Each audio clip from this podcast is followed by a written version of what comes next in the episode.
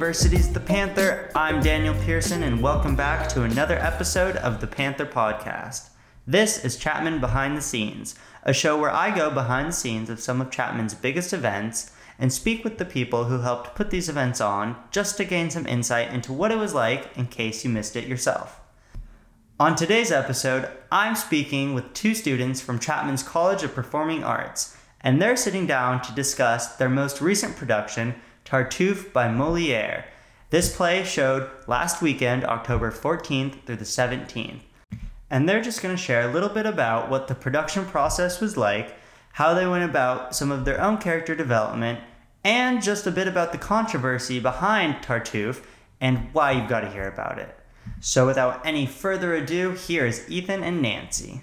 Hi, I'm Nanci Kelham. I use she, her, her pronouns. I'm a BFA screen acting major and leadership minor. Um, I'm a senior and I played Dorine in Tartuffe.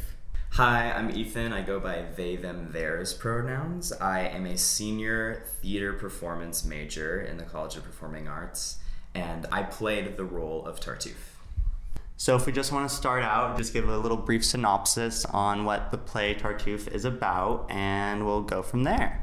Yeah, so Tartuffe, I have explained it to a lot of people about how it's kind of like Parasite, but instead of the poor family being multiple people, Tartuffe is like the whole poor family. I mean, like the first interaction that I have with a character on stage is actually with Nanci's character, Dorine. Right. And I come down and I'm sort of like gaining power and like asserting my power within the space and I do that through interacting with Dorine, like telling her like you you shouldn't show like your cleavage in this house, like this is unholy.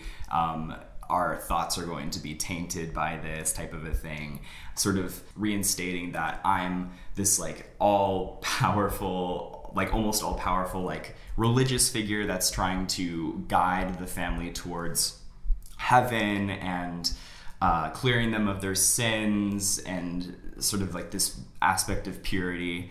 And the dynamic between the family and I is very much like I know that they know that I'm not here to do necessarily do the things that I'm doing, and I'm here to take advantage of their wealth. This person is basically conning their way through this rich high class family in France in the 1600s, like mid 1600s. There's like a lot of talking about Tartuffe in the play before they come on stage. And so there's actually like 50 pages of dialogue before Tartuffe starts like coming on stage and is dialoguing with other characters. But all of that beforehand is about like the family talking about Tartuffe, their opinions about Tartuffe, and everyone except the master of the house and then his mother is like totally against Tartuffe. They're like, we know what you're doing. We know that you're conning my family.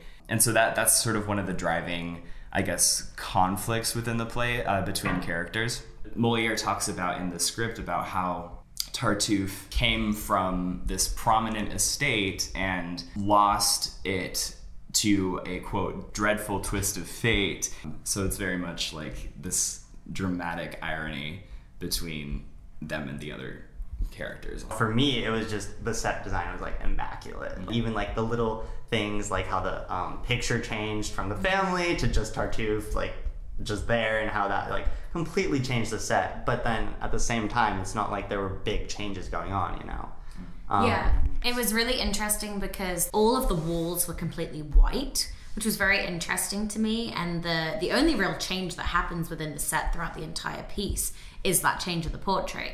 But that change in itself displays all the changes that then happen within the household, going from the family to just a portrait of Tartuffe. My favorite thing about the set was that the director, Carol Foreman, wanted to have the floor of the house designed like a chessboard. So it was the black and white squares. And I remember in one of our early rehearsals, she gave all of our characters assigned one of the pieces within the chess game. Oh, cool. So that was really interesting in terms of what chess piece we were, indicated the status of our character and also the way in which they walked. And I feel like that was a really fun discovery for us in one of our early rehearsals in terms of understanding the status of the characters. I played Dorine, who is one of the maids or servants in the household.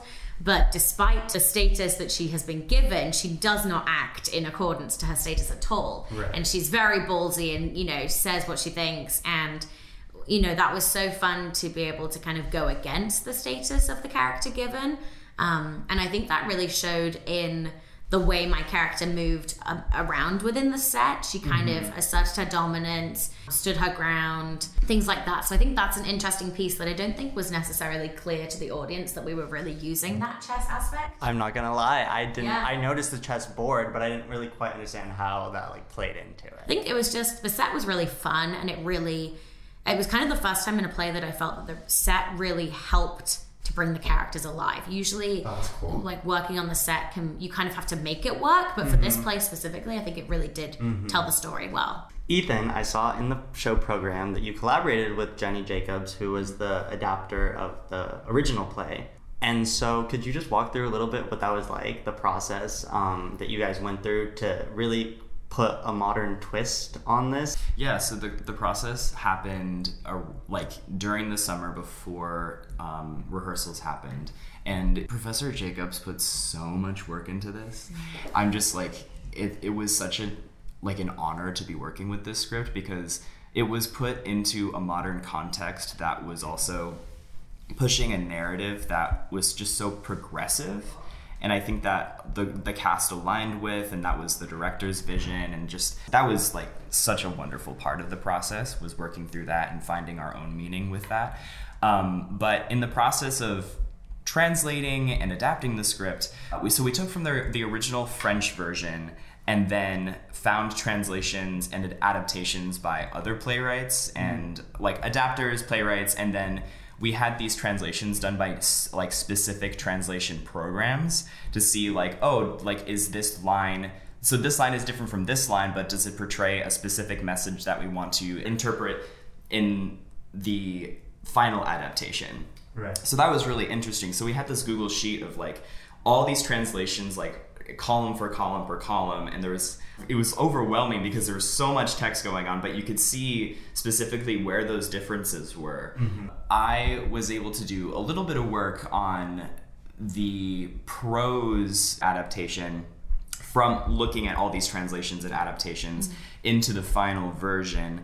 And it's interesting because Professor Jacobs, she was gonna do like a prose and a verse version to see if like should we put in specific in specific sections should it be prose should it be verse in other sections but then we settled on verse because it was just so lyrical and it really So played beautiful. so it was so so wonderful to play with just like mm-hmm. as an actor and a performer because since it was so lyrical that just played into the movement within our characters the the energy that we brought and also the sort of the fluid exchange of emotion between the characters on stage. Tartuffe is like sort of this conceptual like spiritual being. Um, they would go by he him pronouns as like a cis straight man or uh, the, the option that we ended up choosing which was a non-binary person who goes by they them pronouns.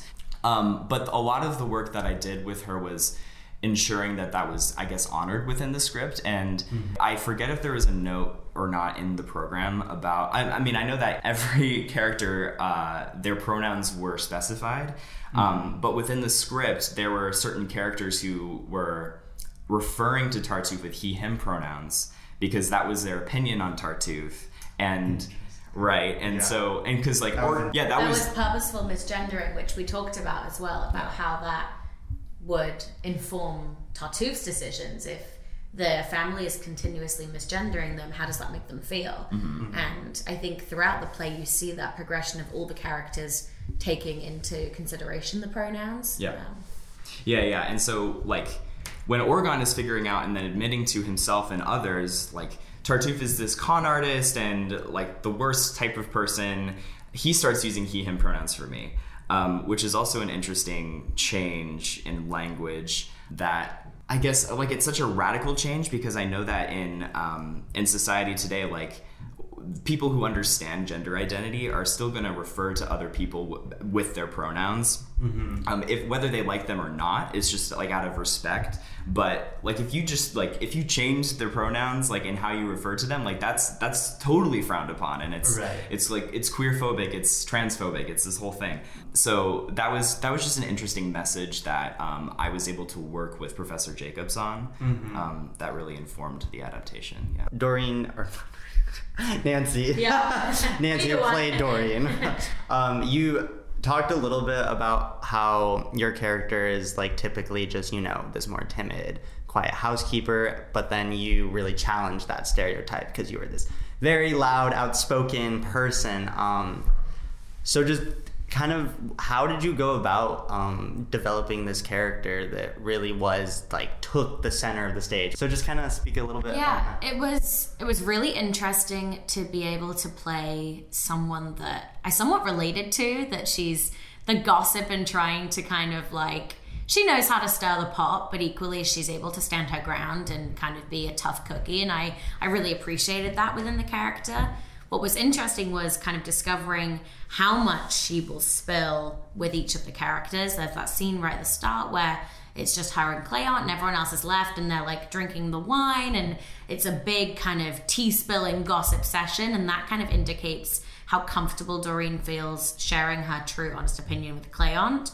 Mm-hmm. The interesting scene that we had to work on a lot was the scene with Orgon where I kind of push against him um, and kind of give him my opinion because it felt like I had to kind of talk to Professor Jacobs about whether that was something that would have been so frowned upon in the times that it would have had you know severe consequences for a maid to stand sure. up against the master of the house. Right. But we kind of talked about this element with Dorine about how she just has no filter. Like whatever she's going to say, she's going to say.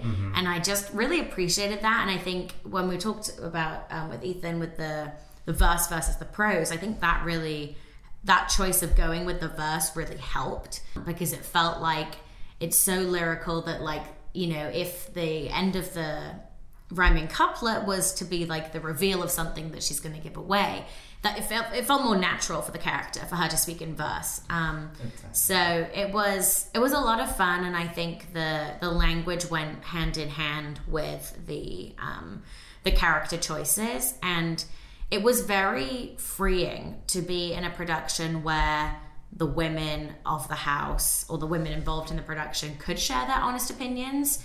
Um, Was that how it was originally, or was it adapted a bit more for you to be a little bit more vocal and outspoken? I think the character is outspoken within the original context, but I think I was able to kind of put my own spin on the character and both Carol, the director, and Professor Jacobs, the um, adapter, were really pro me kind of pushing that choice even further with Elmire, that beautiful monologue where she talks about like when a woman says no, that should be enough to like she shouldn't have to explain herself Oh yeah. like that is probably my favorite piece of text from the whole play because it kind of shows that the original text and the text that Jenny created the themes are so paralleled even from like 17th century France to today It's crazy. women are still having to say when I say no no is enough and I, we should stop and it was both sad and a celebration in that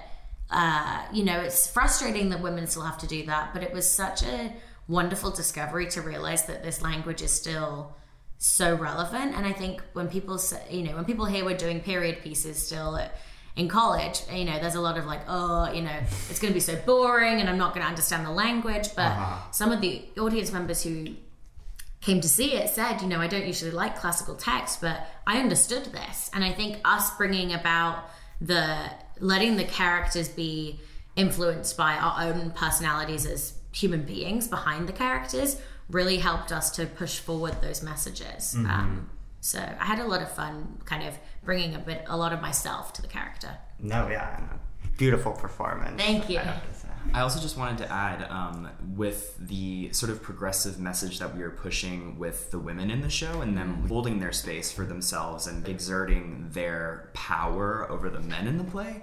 Um, I remember Professor Jacobs was talking during actually the Friday talkback after the show about how she cut out like text afterwards that was like backtracking on all of that saying like but also like a woman should be in service to her husband and that type of a thing. So it just it just really went to show about about how they uh, we were adapting this text to be so accessible to the our modern age but also push that uh, like more progressive agenda i suppose Yeah. Well, like you were saying, there was like a scary amount of parallels still, right? Yeah. yeah yes. Yeah, and I think I really, I think we all really appreciated Jenny's um, artistic choices to remove that because it. Elmire became so powerful in that moment, and there was one of our performances where the audience were giving snaps when she'd finished that monologue, and it really like partly took me out of it because I was like, oh my god, the audience are understood that text not only but are responding in a way of like yes queen like finally a woman is able to stand up against her husband who is the master of the house and say like when i tell you enough is enough enough is enough. Like you need to shut the hell up. And it was it was really fun to see that she took that um, initiative to remove the other part of the text that was just so redundant of the message. And i think it worked beautifully because it gave the women in the play and us as actresses in the play so much freedom to explore our female power which mm-hmm. i feel like we don't really get enough of an opportunity to explore No, queen yeah. jenny jacobs that's what we Yeah. say and it's like i also felt like in my opinion it, this this message wasn't forced like it is in some other productions where they're like this is a feminist play. We want you to get like this feminist like message out of it. Whereas tartuffe was like come see a really fun show. And femin like these feminist ideas were still part of it but it wasn't like like you get it? Do you get it? Do you get this? Like It was not shoved down their throats Right, at all. yeah. It was if that's what you're going to take from it, great, and if you miss it, Yeah. you're lost, kind of thing. And yet it was still when it first came out. I think I saw in the program like in 1664, it was super controversial and like banned for a couple Yes. years. yes yeah yeah, So still people were taking it like It was funny because apparently Moliere had to talk to a lot of religious figures of the time and see, and uh, like talk to them about, hey, does this work for you? Like, can we put this out? Can we perform this? Because since they were banning it, and so like around France, um, they they did have to talk to that those um, like religious members to say, oh I'm sure. oh, like is this okay? Well, and they also held so much more power back then. So Oh, they were yeah, probably yeah. like, will people even hear this if Yeah. everyone shoots it down? especially because there's such a connotation about Tartuffe's religious morals being the thing that is like part of their conning. Yeah. um, is that they're trying to convince everyone that there's pure and holy being Mm-hmm. when in fact they're not at all. And I think there was a lot of controversy about that. Yeah, and that plays into how like Tartuffe is the hypocrite, and Tartuffe is meant to say the hypocrite in French. And, and the satire back then was like, okay, like this isn't funny to us though. Like this is such a personal dig at what our lifestyle is. Right. Um, But I yeah. think we've seen in theatre of today, like, you know, the Book of Mormon is Mm-hmm. a super successful musical, and all it's doing is, you know, making fun of a religion that's very prominent in our Right. society. So Yeah. I think it shows that That's great. you brought that we've, you know, we've come quite far in the way that we make fun of things, if that makes sense. No, yeah, like, absolutely. you know, we I feel like there was a we were able to have the satire about that, but then we also were very progressive in the interpretation of Tartuffe's gender, um, which was really fun to play with. yeah, absolutely. It's like very, very educational satire. is Yes. what I got out of it. Yeah. Yes, absolutely. Well, thank you so much, Ethan and Nanci, for sharing with us. And before we bid you farewell, please just share a little bit about what's coming up next in your guys' acting careers. Um, I just got cast in Xanadu, which is the musical we'll be doing in the spring. Um, it will be end of March, start of April. Um, so stay tuned for that. It'll be a lot of fun. Awesome. I'm currently not cast in any shows at the moment, um, but I'm looking forward to opportunities next semester. Um, but I also will be focusing a lot on our uh, senior like thesis showcase for the BFA degree, as well as Nanci will be doing the same. So that will be accessible to the public, and I'm excited. The next um, College of Performing Arts production that's going up is a production of A Midsummer Night's Dream over at the Musco Theatre, which is the most beautiful theatre ever. Um, so go ahead and check that out um, if you are interested in watching some good old Shakespeare. And get your tickets soon because there's only uh, three shows happening. Oh, no. And that happens in the first weekend of November, I believe. Yeah. Well, thanks again for listening to another episode from the Panther Podcast, and we'll see you next week. Thank you. Thank you.